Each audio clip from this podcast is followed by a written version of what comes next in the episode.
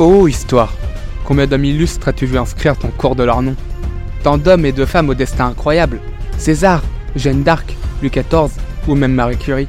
Et tant d'histoires à se raconter encore et encore et... Non mais honnêtement, vous n'en avez pas assez d'entendre toujours les mêmes histoires sur ces mêmes personnes en boucle. L'histoire est tellement grande et riche en personnes, tant d'inconnus restés dans l'ombre, oubliés par l'histoire aux dépens de ceux qu'elle met en lumière. Et si, pour une fois, nous inversons le sens du projecteur pour éclairer la vie de personnes tout aussi illustres, mais que nous entendons leur nom, une seule question nous vient. C'est qui lui? C'est qui lui? Est un podcast qui a pour objectif de mettre sur le devant de la scène des hommes et des femmes oubliés des manuels d'histoire. Aussi bien héros inconnus comme les femmes de l'ombre, aussi bien soldats que civils, rois ou paysans, personne mort illustre ou pas, c'est qui lui? C'est un épisode par semaine qui va te faire découvrir, aimer ou détester des personnes inconnues au bataillon. C'est un épisode qui va te faire rêver, te faire rire, te motiver ou te bouleverser, mais qui va surtout essayer de les inscrire aux côtés des plus grands. Aujourd'hui, on est le 6 décembre, le jour de la Saint-Nicolas. D'ailleurs, bonne fête à tous les Nicolas qui nous écoutent. Alors, je ne vais pas vous parler de ce saint, car cela relève surtout de la religion, mais il y a d'autres Nicolas célèbres. Prenez Nicolas II, tsar de Russie par exemple. Cependant, je ne vais pas vous parler de lui, mais plutôt d'une personne qui a un lien avec ce Nicolas II. Alors oui, vous allez vous dire, s'il est célèbre, pourquoi tu nous parles de lui? Bah, c'est comme Dagobert Ier. Il est plutôt connu, mais on ne sait pas qui il était vraiment. Il en va de même pour notre héros du jour. Héros... bon, peut-être pas en fait. Cela faisait longtemps que je voulais vous parler d'une personne plutôt dans le côté des méchants de l'histoire. Aussi craint que fou, aussi fou que dangereux, aussi dangereux que terrifiant, son nom a fait danser beaucoup de personnes en boîte de nuit disco. Aujourd'hui, j'ai décidé de vous parler du cliché russe par excellence, mais Grigorich Rasputin. C'est qui lui? Bébé Rasputin naît le 9 janvier 1869 dans le village de Pokrov, de Pokrov, dans un village en Russie. Sa mère, Anna Vassilieva, et son père, Yelfim Rasputin, sont fermiers dans le village sibérien. Ils sont très croyants. La légende veut que le 10 janvier 1869, une météore ait traversé le ciel au-dessus du village, en Russie.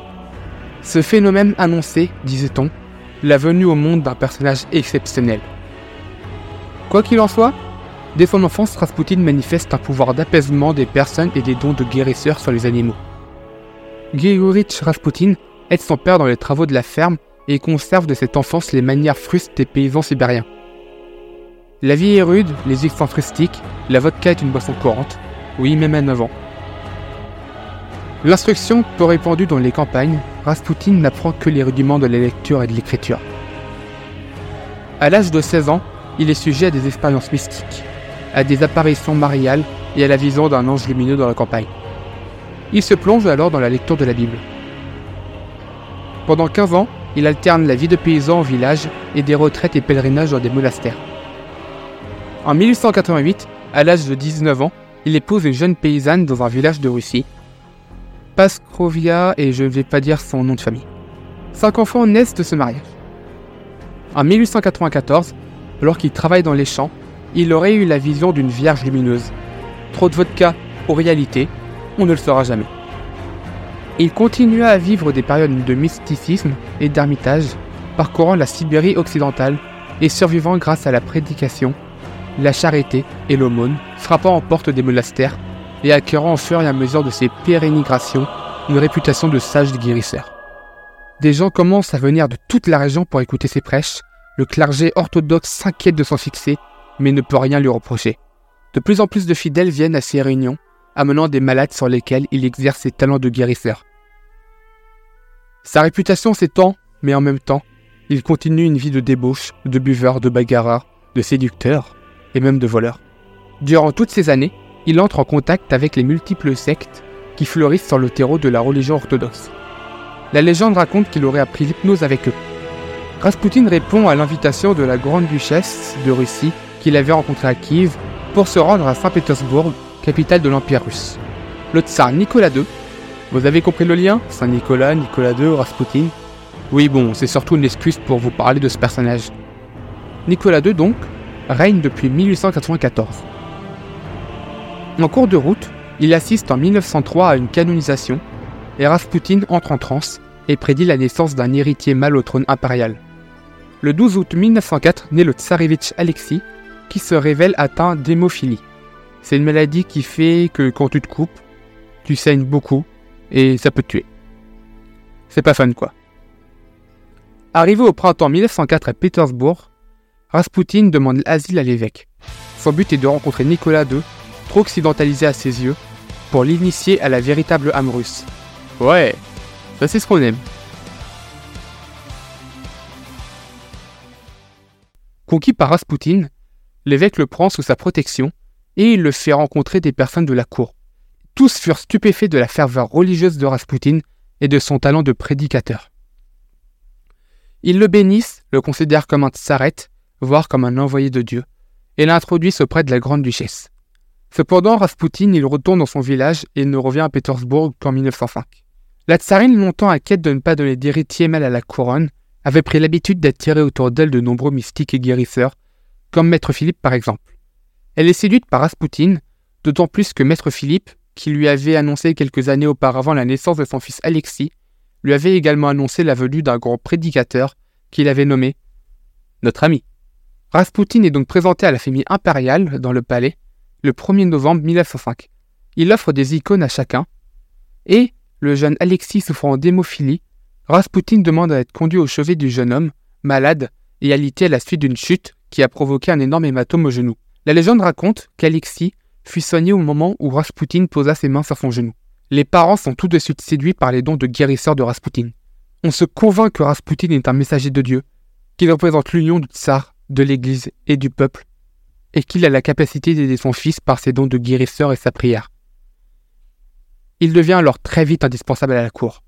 En 1907, le tsarevitch, à la suite de contusions, est victime d'hémorragie interne les médecins n'arrivent pas à contrôler et qui le font énormément souffrir. Appelé en désespoir de cause, Rasputin, après avoir béni les familles impériales, entre en prière. Au bout de dix minutes, épuisé, il se relève en disant Ouvre les yeux, mon fils. Le tsarevitch se réveille en souriant et, dès cet instant, son état s'améliore rapidement. D'autres nombreux exploits de Rasputin sont recensés, mais nous n'allons pas parler d'eux trop longtemps. Tout a l'air d'aller pour le mieux pour notre Rasputin. Cependant, dans l'ombre, certains ne voient pas d'un bon œil l'influence qu'il a auprès du tsar. Rasputin le sait très bien et il en a peur. Il sombre dans une paranoïa et se plonge dans l'alcool. La famille Yuspov, inquiète de l'influence de Rasputin sur la famille impériale, choquée par sa réputation scandaleuse, ses débauches dans lesquelles de nombreuses femmes de la haute noblesse sont mêlées, s'oppose de plus en plus ouvertement à Rasputin. De plus, en pleine guerre mondiale, le bruit court qu'il espionne au profit de l'Allemagne. Plusieurs complots se trament contre lui.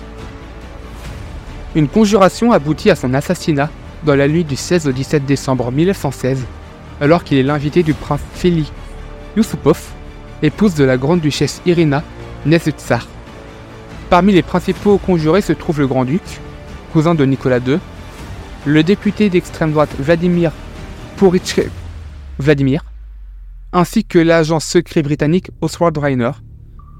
En 1927, Yusupov, chez qui est commis l'assassinat, en donne en public le récit détaillé, mais quelque peu arrangé. Le cadavre est retrouvé le 19 décembre 1916 au petit matin. Gelé et recouvert d'une épaisse couche de glace, il est remonté à la surface de la Neva, un fleuve de Russie. L'album de photos de police, exposé au musée d'histoire politique de la Russie de Saint-Pétersbourg, révèle le visage de Rasputin défoncé par des coups et son corps transpercé de trois balles tirées à bout portant. Une première version indique que l'autopsie, faite le jour même à la découverte du corps, révèle que Rasputin n'est pas mort ni du poison, ni des balles, ni des commotions et des coups assénés, mais que c'est la présence d'eau dans les poumons qui l'aurait tué, ce qui prouve qu'il respirait encore au moment où on le jeta dans la petite Neva. Une autre version raconte qu'il serait juste mort d'une balle dans la tête. Mais c'est vrai que ça fait moins épique. Plusieurs personnes ayant eu vent de la nouvelle viennent boire l'eau où Rasputin a été trouvé mort. Elles espéraient ainsi recueillir un peu de son pouvoir mystérieux, et je pense qu'à la place, elles ont plutôt chopé une petite maladie intestinale. À la demande de l'impératrice, Rasputin est inhumé le 22 décembre 1916 dans une chapelle en construction. Un monument commémoratif y fut élevé dans les années 1990. Au sort du 22 mars 1917, on exhume le corps de Rasputin et pour le faire disparaître, on le ramène avec son cercueil à Saint-Pétersbourg et ses cendres sont dispersées dans les forêts environnantes. Mais selon la légende, seul le cercueil aurait brûlé, le corps de Rasputin restant intact sous les flammes. Ça fait vraiment très russe, je trouve. Dès 1917, l'image de Rasputin est largement utilisée par la propagande bolchevique pour symboliser la déchéance morale de l'ancien régime. Elle a été reprise, déformée, amplifiée par la littérature dès 1917, puis à partir de 1928 par le cinéma et la télévision, qui en ont fait une exploitation à la limite du fantastique et de l'érotisme. Des journalistes et hommes politiques hostiles à la maison Romanov ont fait courir la rumeur que Rasputin avait été l'amant de la tsarine. Au cours des années, Rasputin, largement diabolisé, est finalement devenu un mythe, servant de prétexte à beaucoup de dirigeants politiques russes et européens pour s'exonérer de leurs propres responsabilités dans les événements tragiques survenus en Russie. Rasputin est devenu de nos jours la personnalisation du diable. Alors certes, les légendes sont toujours inspirées de la réalité, mais honnêtement, j'ai du mal à voir Rasputin comme étant aussi cauchemardesque. Certes, il était fou, mais il y avait une intelligence et un talent dans sa folie. Le personnage de Rasputin est toujours très connu de nos jours, et surtout dans la culture populaire. Mais il est toujours le méchant pas beau. Dans par exemple, ou Kingsman 3. Voilà Maintenant tu connais la vie de Rasputin. J'espère que cet épisode t'a plu. Si tu n'as pas envie de passer à côté d'autres vies incroyables, je t'invite à t'abonner à mon podcast pour ne rater aucune sortie. Et si tu as envie de participer à des sondages, d'avoir des avant-goûts des futurs épisodes et même participer à la création de ceux-ci, je t'incite à suivre CQI Podcast sur Instagram. C'est ensemble que nous allons permettre à Rasputin d'être connu par le plus grand nombre de personnes. Je te remercie d'avoir écouté son histoire et je te dis à la semaine prochaine pour un nouvel épisode. Mais maintenant, si tu vois le nom de Rasputin, tu ne pourras plus dire c'est qui lui?